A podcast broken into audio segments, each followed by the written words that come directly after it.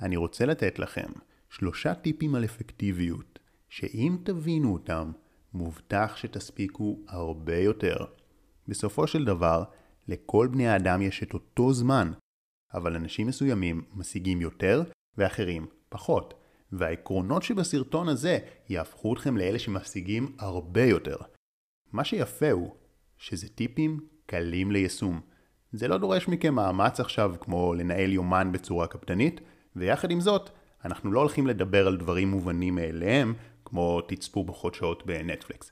אני מדבר על משהו שרוב האנשים לא עושים אותו, וגם לא חושבים עליו.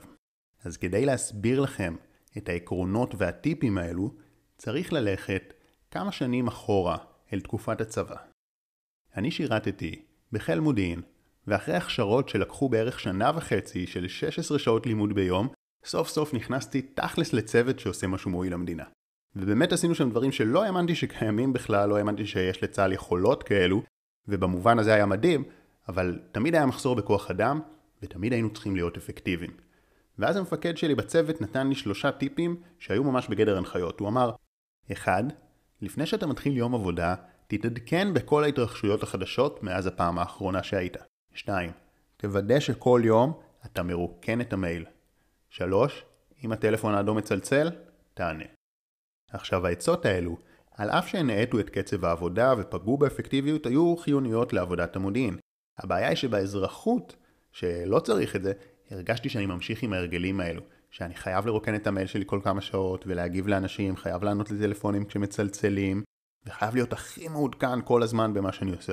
ומאמין שגם להרבה מכם יש הרגלים כאלו, כי ככה לימדו אותנו, ואנשים חכמים לימדו אותנו את זה. אבל האמת היא שהצורך הזה לענות למיילים כל הזמן וטלפונים ולהיות מעודכנים, זה אחד הדברים שהכי פוגעים בקשב שלנו ומבזבזים זמן. מה שקריטי להבין, וזה משפט שצריך לרשום אותו, שהיום מה שעושה את ההבדל בין אנשים מצליחים לבין אנשים מצליחים מאוד, זה לא רמת החריצות וכמות השעות שהם עובדים, אלא רמת האפקטיביות של העבודה. כי בתכלס, יש מלא אנשים שעובדים קשה. השאלה היא כמה זמן מתוך העבודה הקשה הזאת אנחנו מצליחים לעבוד בריכוז, ולהתעלם מהסחות דעת. זה הדבר שמייצר את ההבדל הכי גדול בין מצליחים למצליחים מאוד. כל המחקרים מראים שבשעה אחת של ריכוז אפשר להשיג לפעמים יותר משעות רבות של עבודה בהסחות דעת. כי חוץ מהזמן שכל הסחות הדעת והטלפונים גוזלים לנו בטוטל, מסתבר שגם אחרי כל קטיעה של הקשב, לוקח לנו בערך רבע שעה לחזור שוב לריכוז מקסימלי. הבעיה היא שכיום רוב האנשים לא מצליחים לעבוד יותר מרבע שעה רצוף בלי הפרעות. כי הרי לכולנו יש סמארטפונים, יש לנו וואטסאפ, אינסטגרם, פייסבוק וכן הלאה, וזה מאוד קשה לשמור על ריכוז. אני יודע את זה. גם לי קשה. גם אותי הגדירו עם הפרעות קשב וריכוז, אבל אני מצליח להסתדר מצוין גם בלי רטלין, כי הבנתי את העיקרון הזה. העיקרון שאומר שזה לא כמות הזמן שאנחנו עובדים, אלא כמה זמן בלי הספק.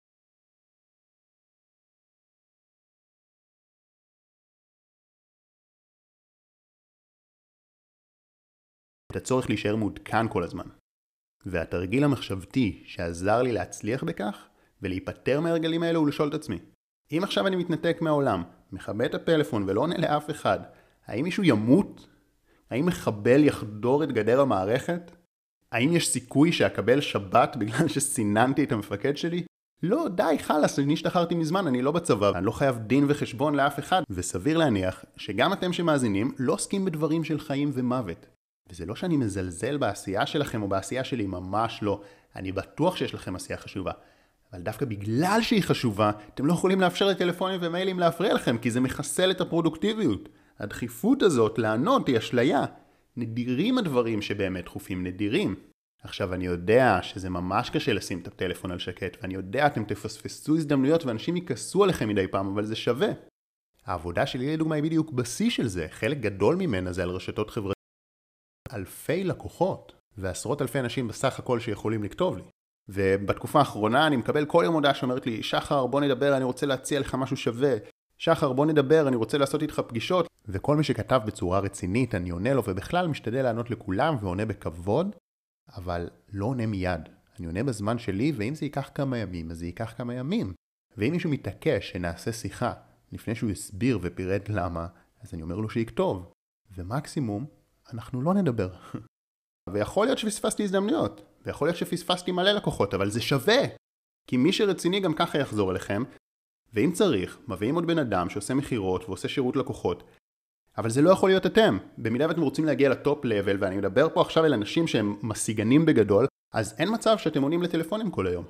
אם אני מסכם את זה בצורה ברורה ופשוטה, העיקרון המרכזי שמעל הכל, וזה לרשום, הוא שהאיכות של העבודה חשובה יותר מהכמות, וכל קטיעה בקשב פוגמת מאוד באפקטיביות.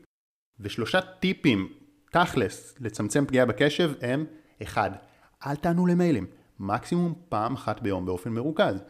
ואם יש לכם הודעות וואטסאפ, שזה כנראה אנשים יותר קרובים, אפשר לדבר עם פעם ביום, ברור, אבל לא כל חצי שעה, אלא כמה פעמים ביום במרוכז.